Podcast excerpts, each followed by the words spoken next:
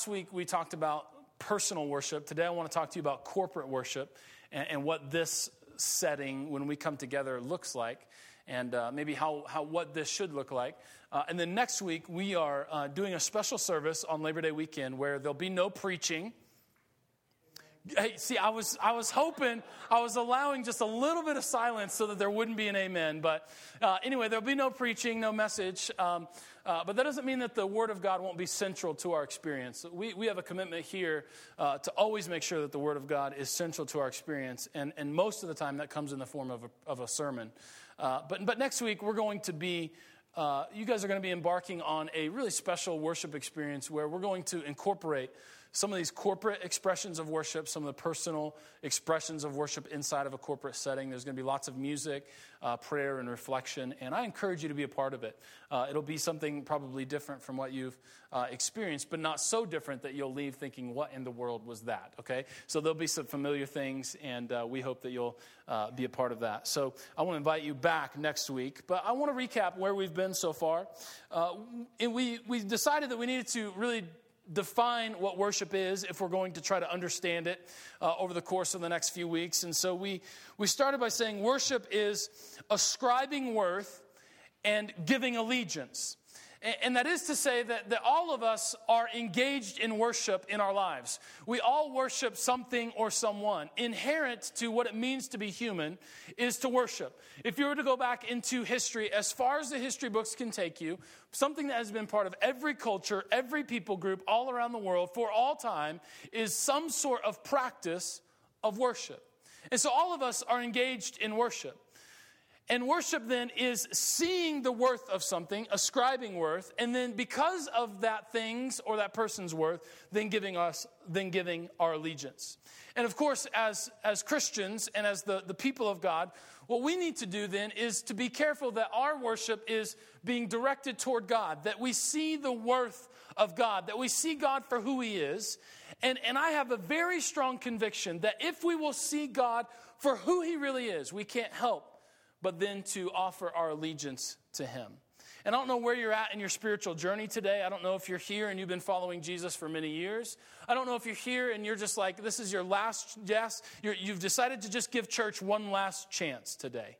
Uh, so I don't know where you're at, but I believe that if we were to see God for who He really is, then we would want, we would desire to respond in worship and giving Him our allegiance. And and part of our goal as we gather together every week is to help you see God for who He is. We sing songs about the character of God, uh, the acts of God, the, uh, the, the, motivation of God, of why would He do this thing, uh, die for us, and be raised again.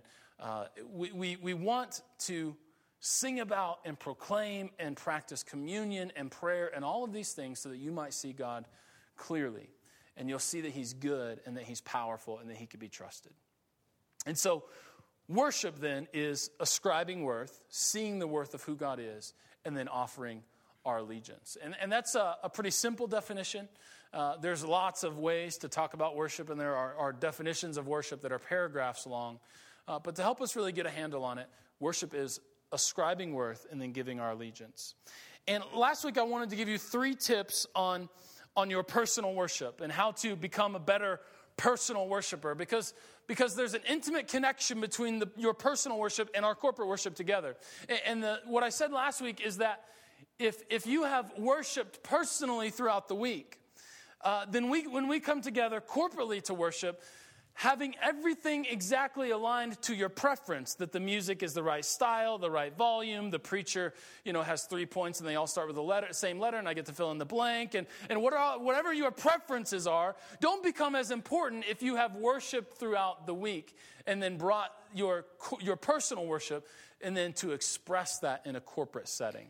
Uh, and so in order to help you become better private worshipers or, or personal worshipers i said that we first need to prioritize worship. Uh, and that is, I talked about that direction of our worship, that, that we're all engaged in worship, but we need to prioritize and make sure that, that nothing else is stealing our allegiance in our lives, that we need to make sure that our allegiance is going fully to God. So we need to prioritize worship. We need to develop a praise habit. Uh, that is to say, that whatever is going on in your life, there is reason to give God praise. And, and I, I, believe that some of you need to hear that today. I don't know what exactly what you're going through, but But man, we need to develop a praise habit.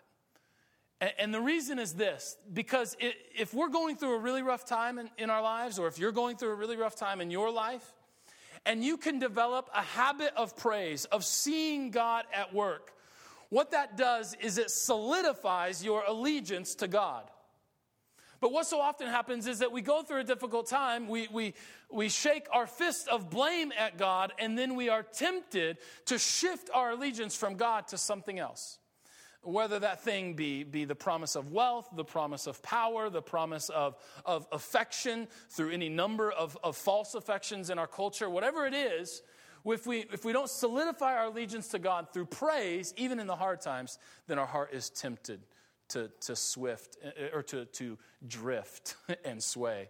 And, and swift is what happens when you combine drift and sway. Swift. So, so don't, don't let your faith Taylor Swift away.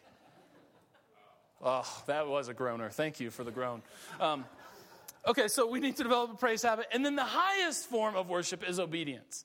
That the highest form of, obe- of, of worship is obedience. That if we really want to show God that we love Him, uh, we need to obey Him. And Jesus says in, in the Gospel of John, if you love me, you'll obey me.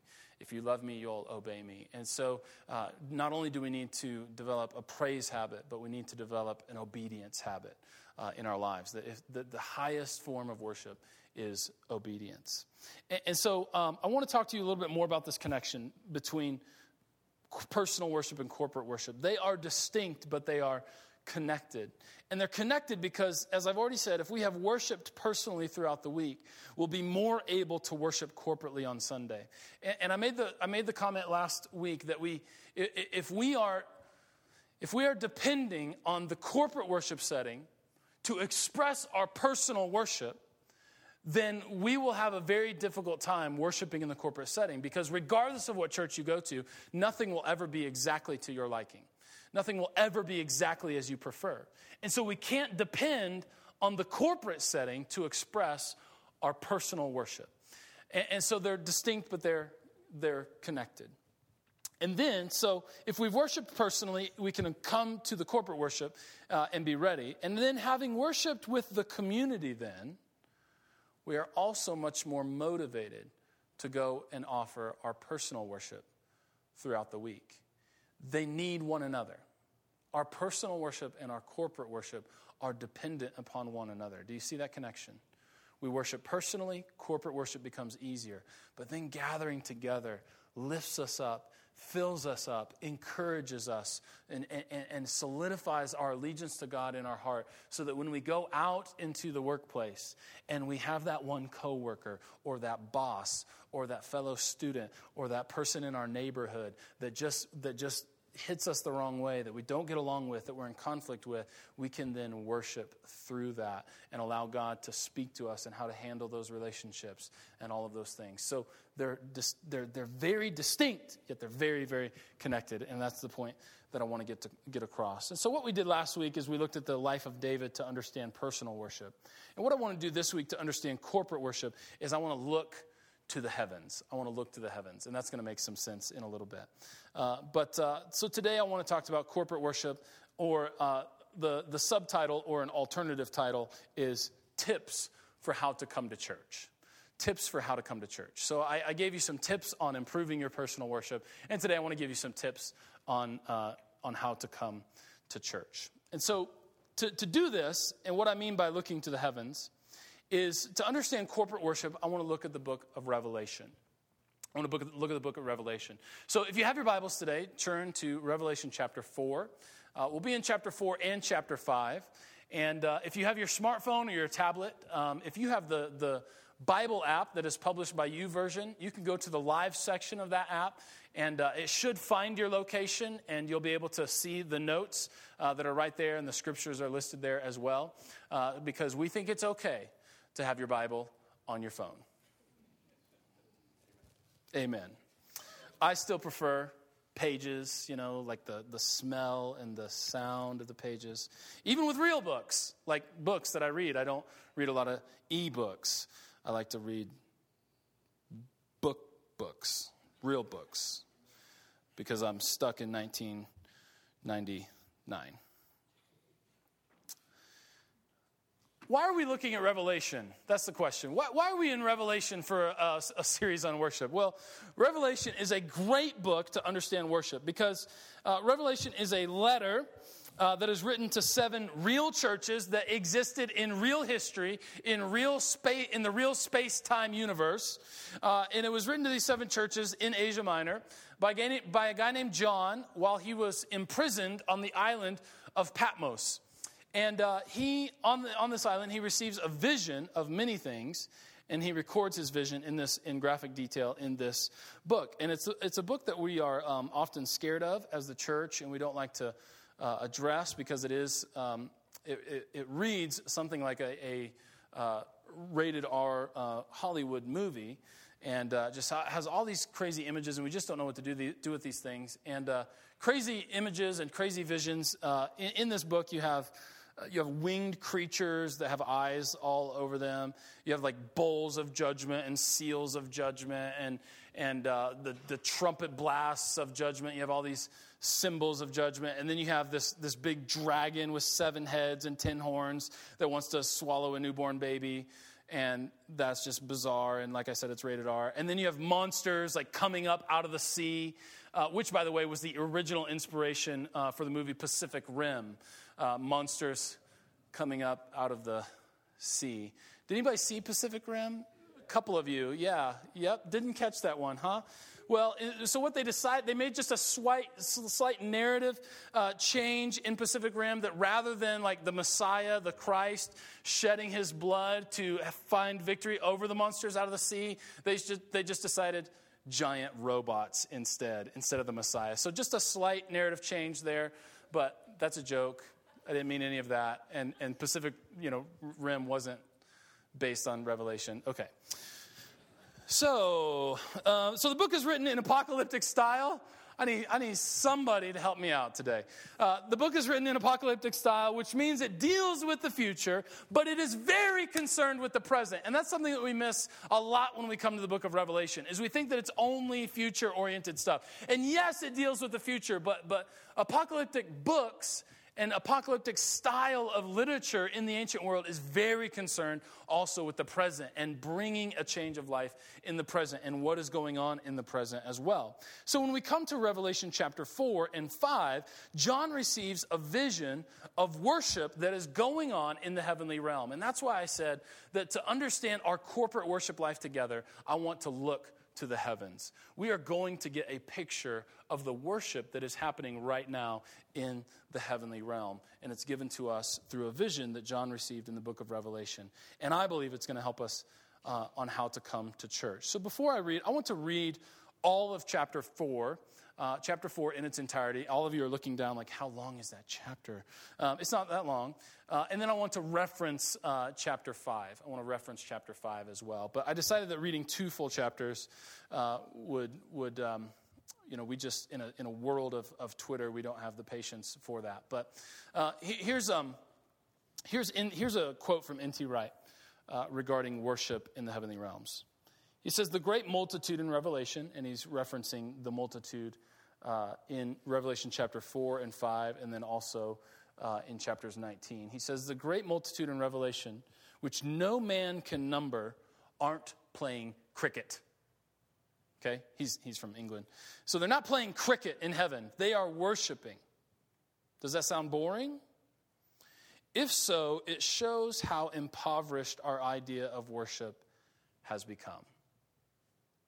For worship is the central characteristic of the heavenly life.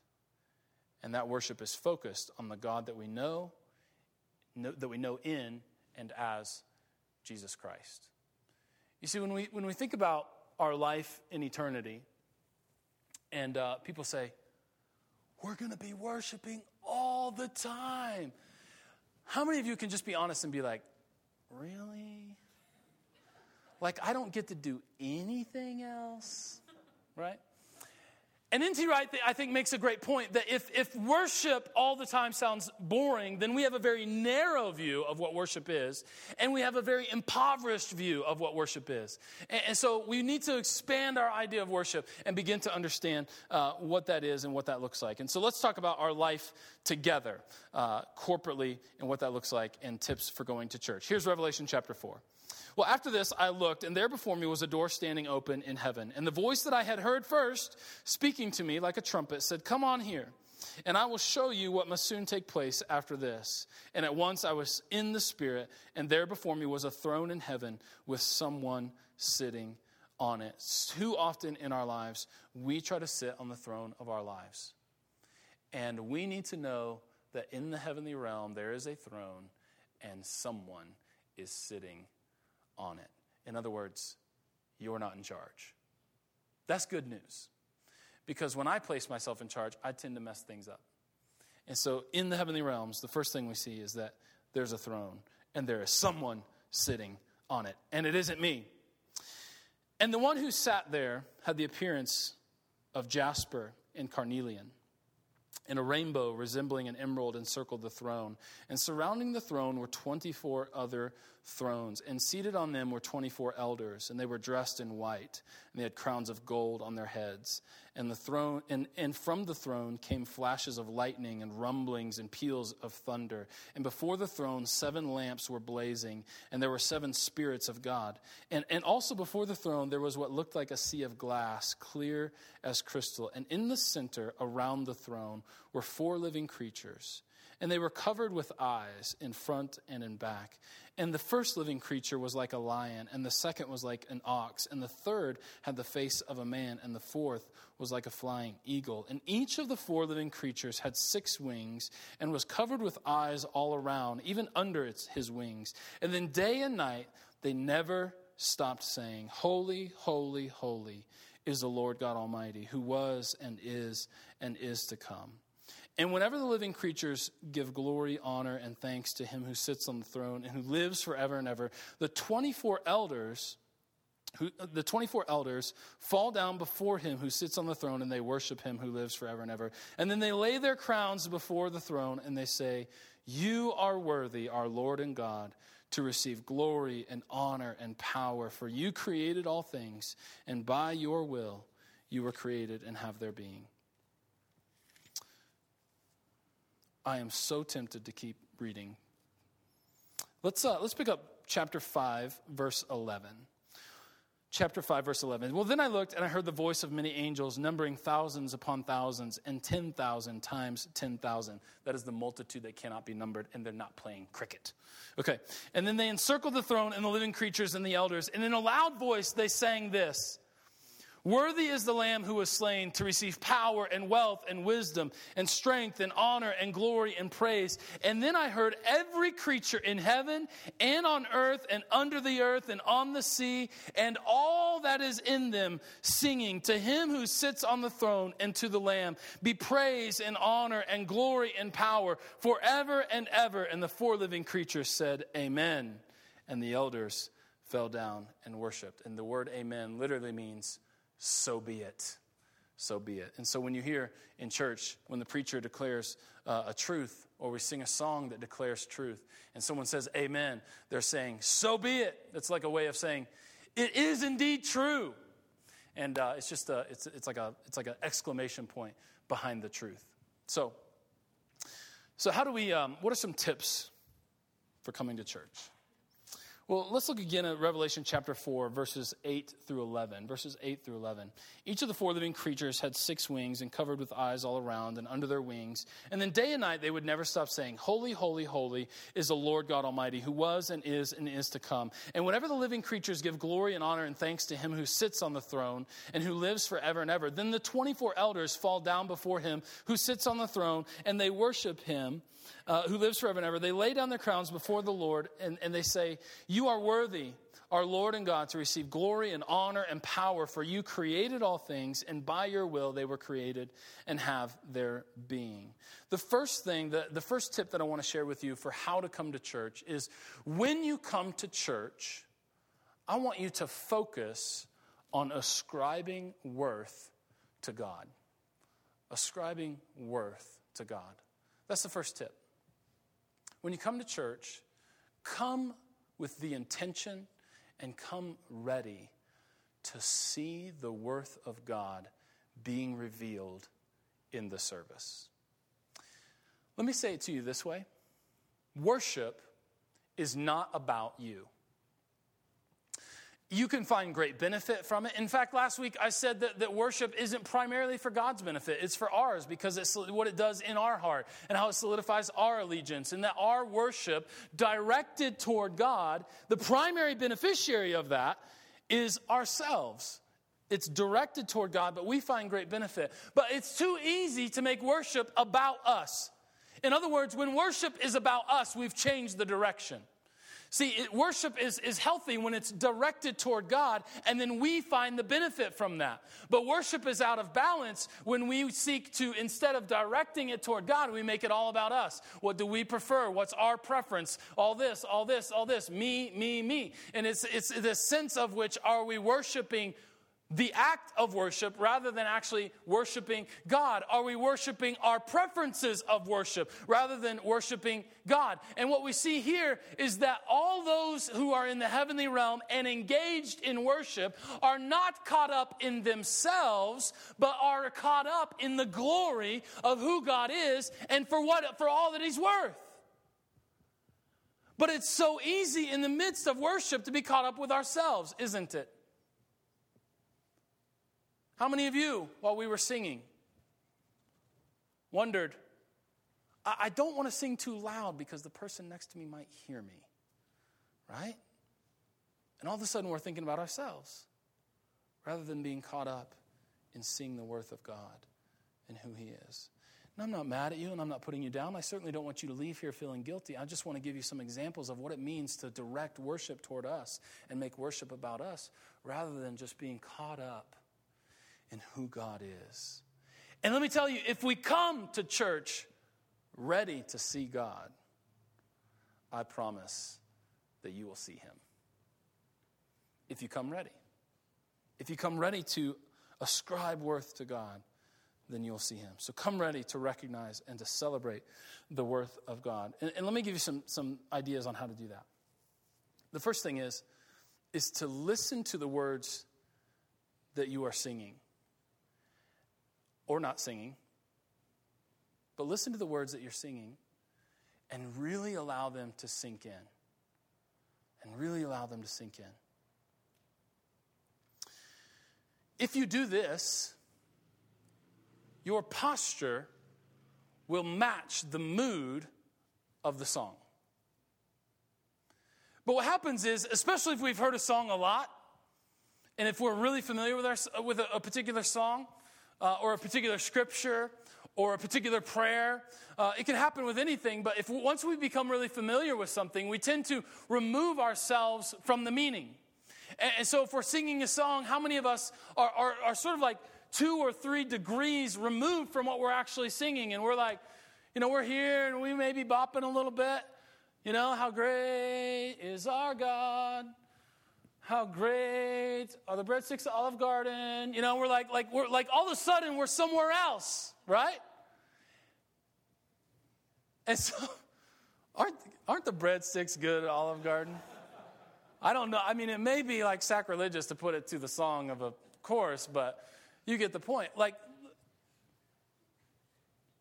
like if we come ready to really see God for who He is you'll see him in the songs that we sing. And uh, how, how many of you, how many of you were here the week that we sang this new song called Build Your Kingdom Here? And, and, and the good David Hamilton, who has been serving on the worship team of this church since before time began, was playing the bass guitar. I, gotta, I'm gonna play my air guitar, the bass guitar and the bass kick at the same time. It would be like this. Okay, that's a banjo. Sorry, that's not a bass guitar. Got it mixed up. Okay, so how many of you were there that Sunday and you remember this? Come on, One, yeah, yeah, yeah. Raise your hand proudly, okay? This, this was a whole new level for worship in the church. I mean, this was absolutely phenomenal. Uh, he's playing these two instruments at the same time, and this was one of the best church moments of my life. And, and, and, and like, and, and the congregation is clapping, and we're singing this brand new song, and this song is all about like asking God God, set your church on fire, right? And God, build your kingdom here on earth as it is in heaven. And, and, it's like bluegrass, and we're clapping, and we're celebrating, and we're crying out to God. And David's playing two instruments at the same time, and it was awesome. That's what church should be like. Like we should come together and if we're if we're singing a song of celebration, there ought to be some celebration. There ought to be some clapping, there ought to be some smiles. There ought to be some joy up in here. But so often we remove ourselves from the words. So we're like, build your kingdom here, set our hearts on fire.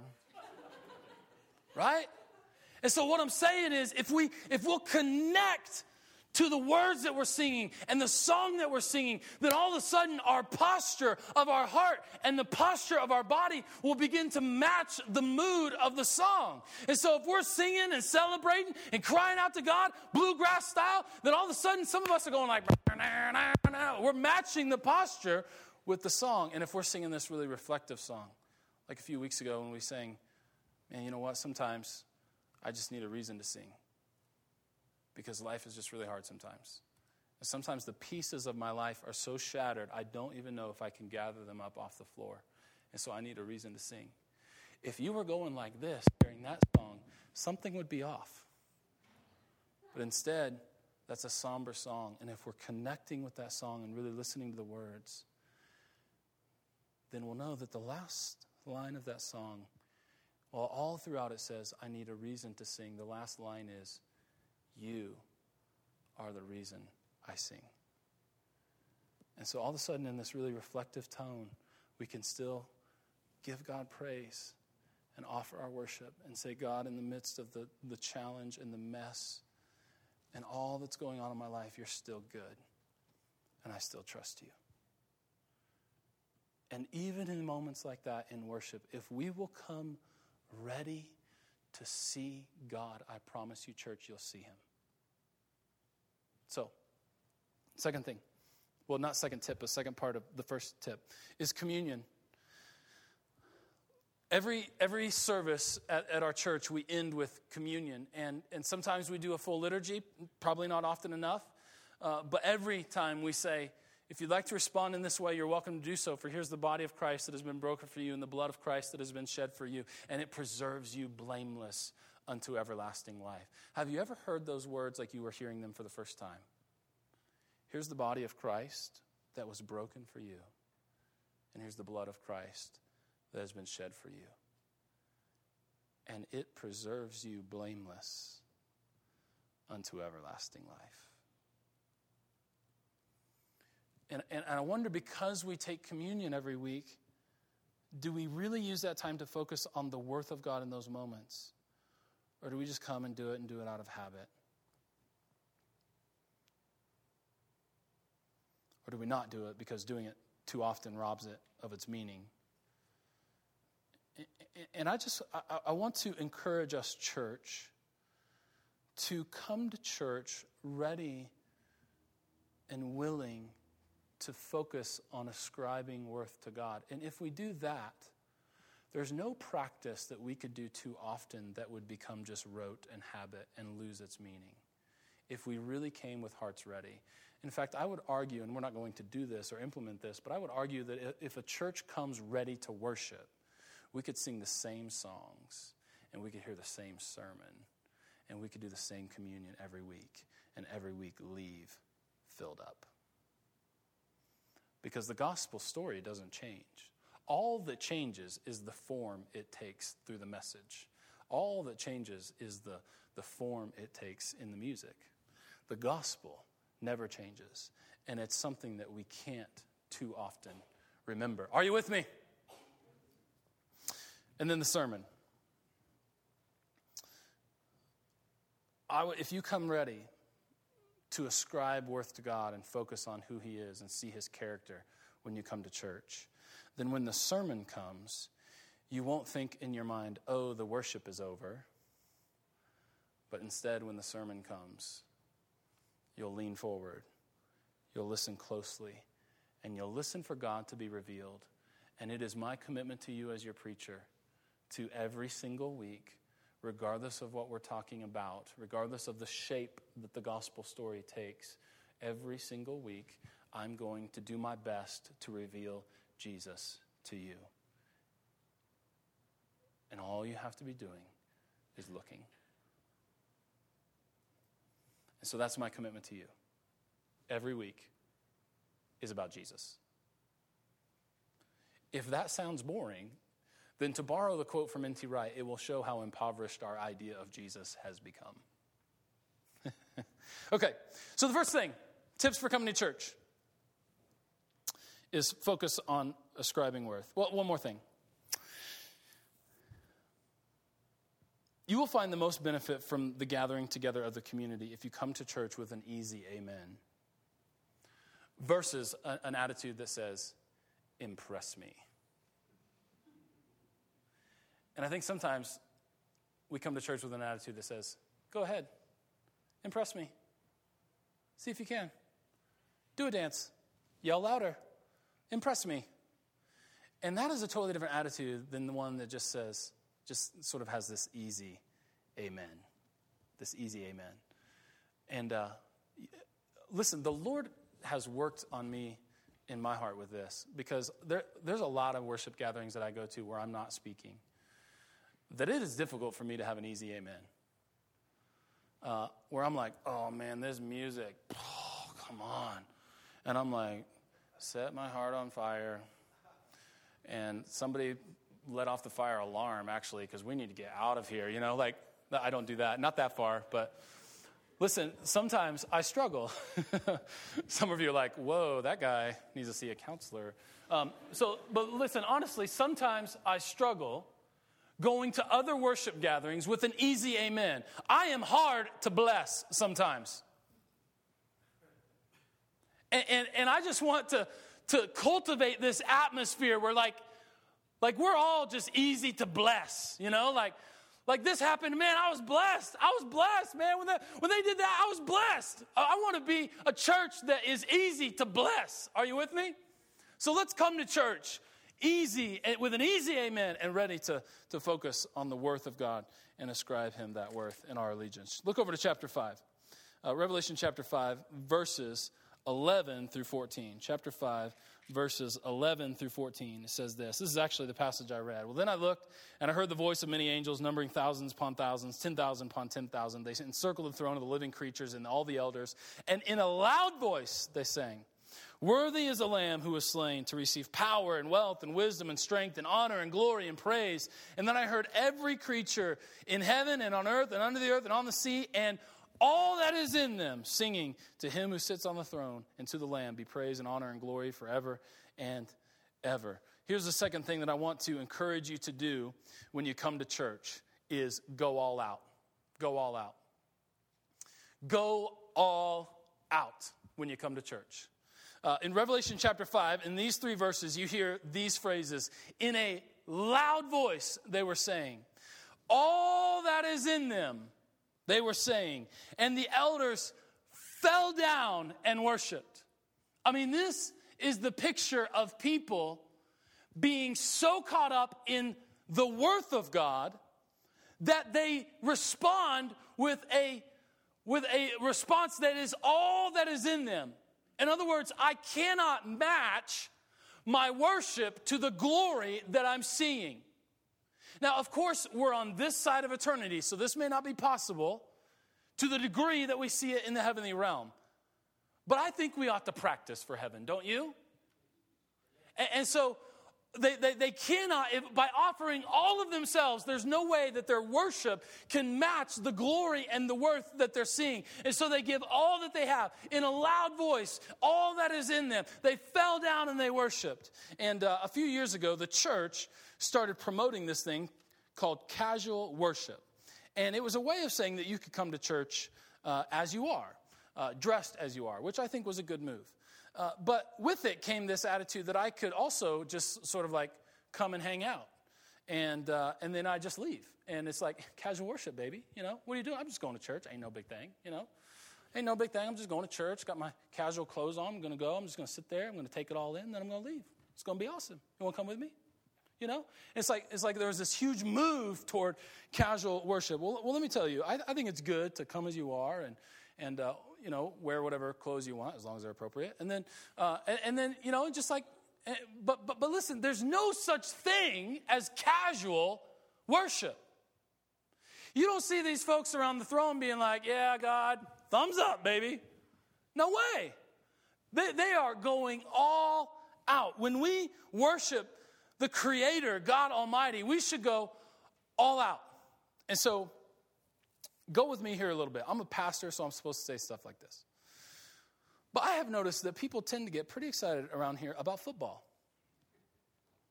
And like, and they're watching a football game and, and they are yelling at the referee through the TV as though the referee can hear. Are they called a referee in football or is it umpire? Or I'm real big sports fan here. All I do is eat potato chips and watch Sports Center. Okay, so I notice that people tend to get pretty excited about football around here. I also notice that people tend to get pretty excited about a video game. And, and when things don't go right on the video game, they like throw their remote at the TV. And, and uh, don't do that now because we play all of our video games on our little eye devices. So if you throw that at the TV, that's a problem. So, um, you know, so people get really excited and they like share their high score on Facebook. And it's like, man, I got like six million on Bejeweled. I'm awesome. You know, and like all this stuff. We get pretty excited about video games. I've also noticed that we get pretty excited about movies around here. And, you know, we like, we like go see a movie and we're like tell all our friends about it and we go to a midnight showing you know and then we then we like update our status i'm at the midnight showing for despicable me 2 man i love the minions but them you know it's like all this like it's just like we're like so excited you know the minions baby i'm going to see the minions in the theater it's going to be awesome despicable me 2 and then we come to church and we're like and we don't go all out and, and listen, some of you are like, oh, he's trying to turn us into a charismatic church, you know? like I was two claps in and I got slayed by the Spirit. No, listen, that's not it. Okay, we're not trying to turn you into a charismatic church. We're just trying, I'm just trying to encourage you on what worship is and actually what we see. and on what we see scripturally about worship. Okay, I need to hurry up. I'm having so much fun. Yeah. Okay. That's good. That's good. Weren't you the same guy that said no sermon next week? Amen. Okay. So so then the Bible, the Bible has all kinds of forms of worship, right? All kinds of forms. So I'm not trying to push you into a certain corner like worship looks like this.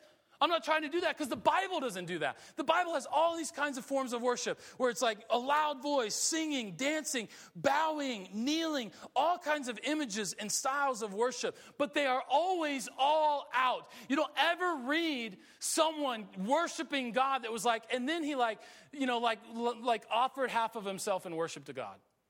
And then he was like sort of excited. You know, and, and then he was like, then he was like, I surrender some. You know? Like none of that. Like when we read worship in Scripture, it's always, look at who God is. And so, God, here I am. All of me, every bit of me. And the way that then plays out in the posture is sometimes people sang before the Lord. Sometimes people dance before the Lord. People were raising their hands, kneeling, bowing. You see, there's room in all out worship for praise and reflection, but it's all worship. So whether we're singing like, build your kingdom here, or whether we're singing reason to sing, or whether we're praying a prayer of celebration, or whether the sermon is really serious or sometimes funny, it, it's all over the map, but it's all worship. And it's all expressions, expressions of worship. So I'm not trying to say, you know, this is what worship looks like. You know, I'm not trying to say that. I'm trying to say the Bible has all kinds of forms of worship, and we need to recognize that, and we need to always go all out. And I want to admit to you, it can be hard to come to church ready to go all out. because the enemy doesn't want you to do that.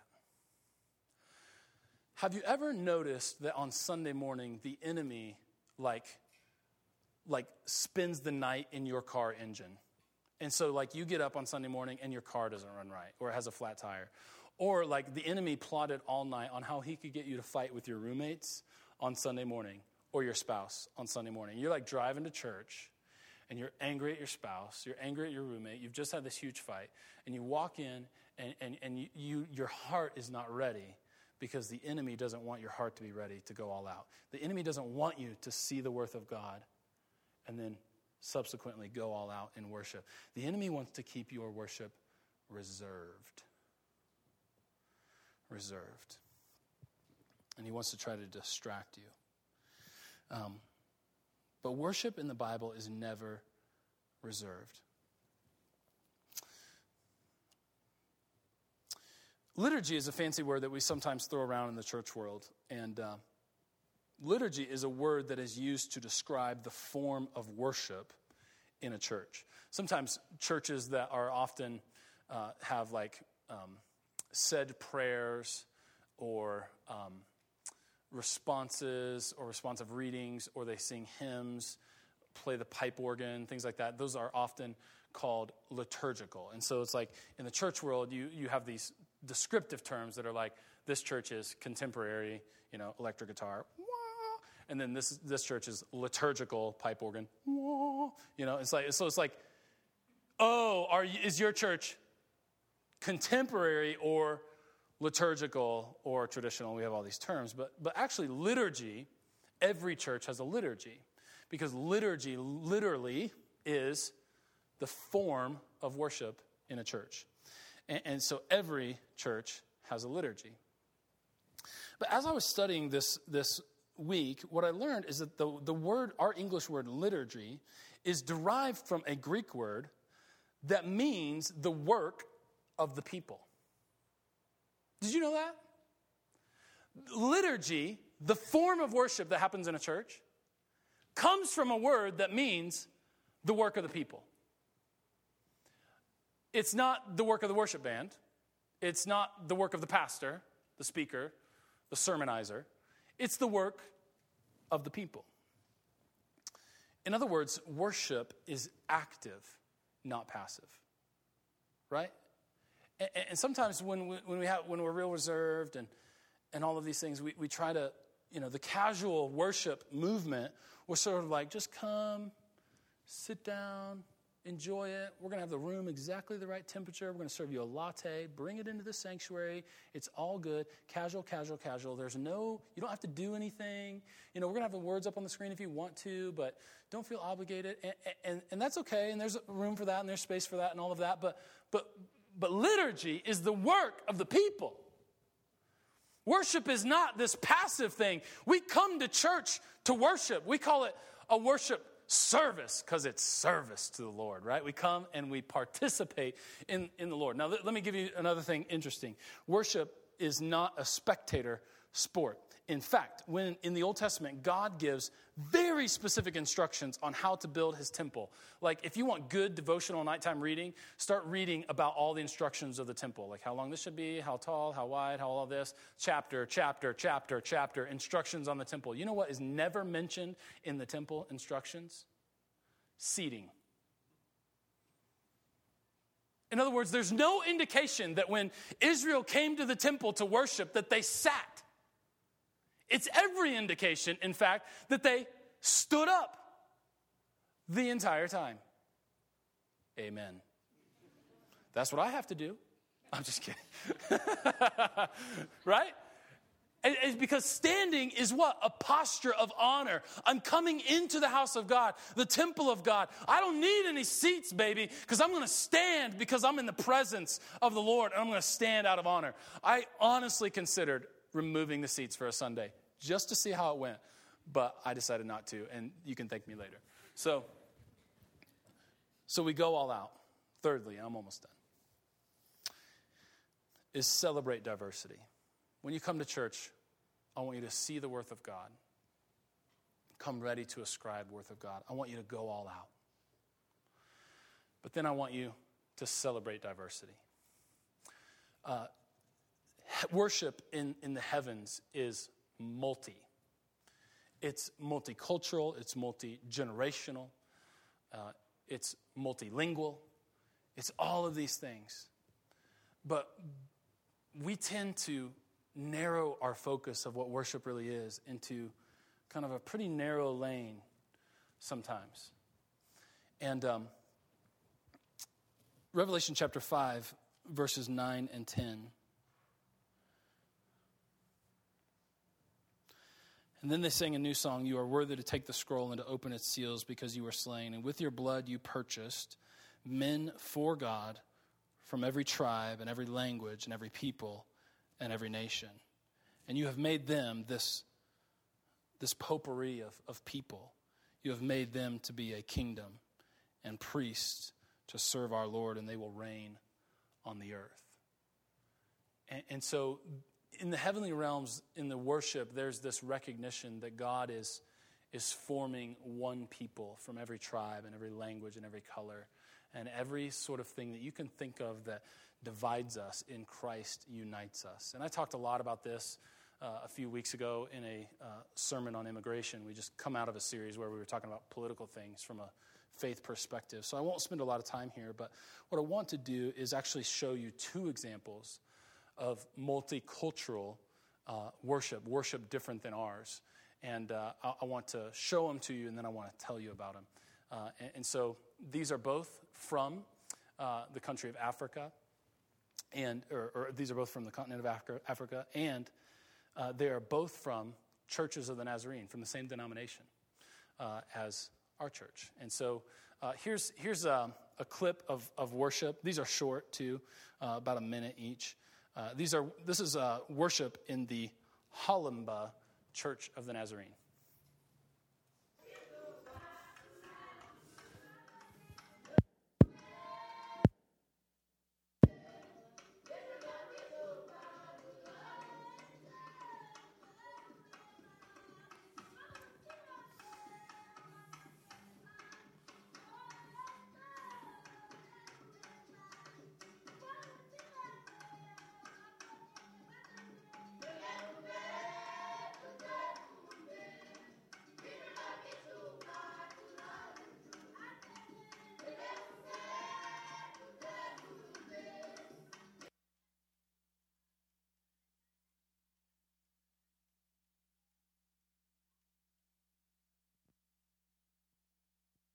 That clip, um,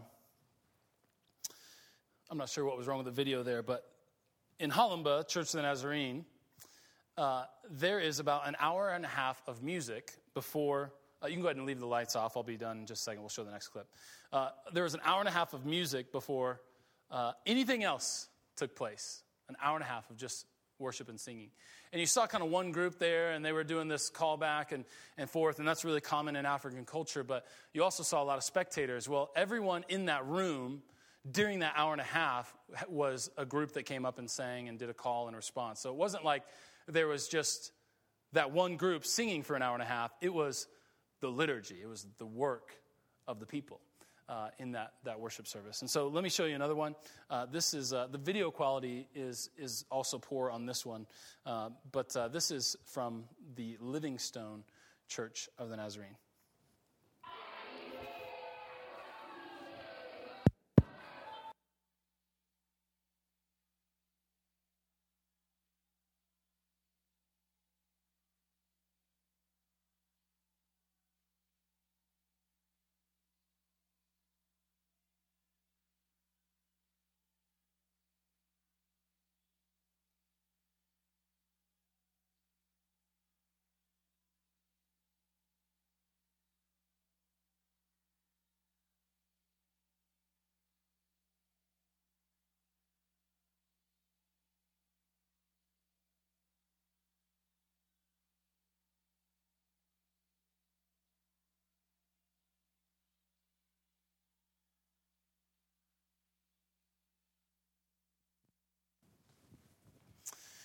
All right, so um, I got this. I got these videos from my brother, who's also a pastor at a Nazarene church, and uh, recently returned from Africa and visited these churches. So he was there doing the filming, And uh, to tell you a little bit about this context, this is a song they also sang for, for a long, long time.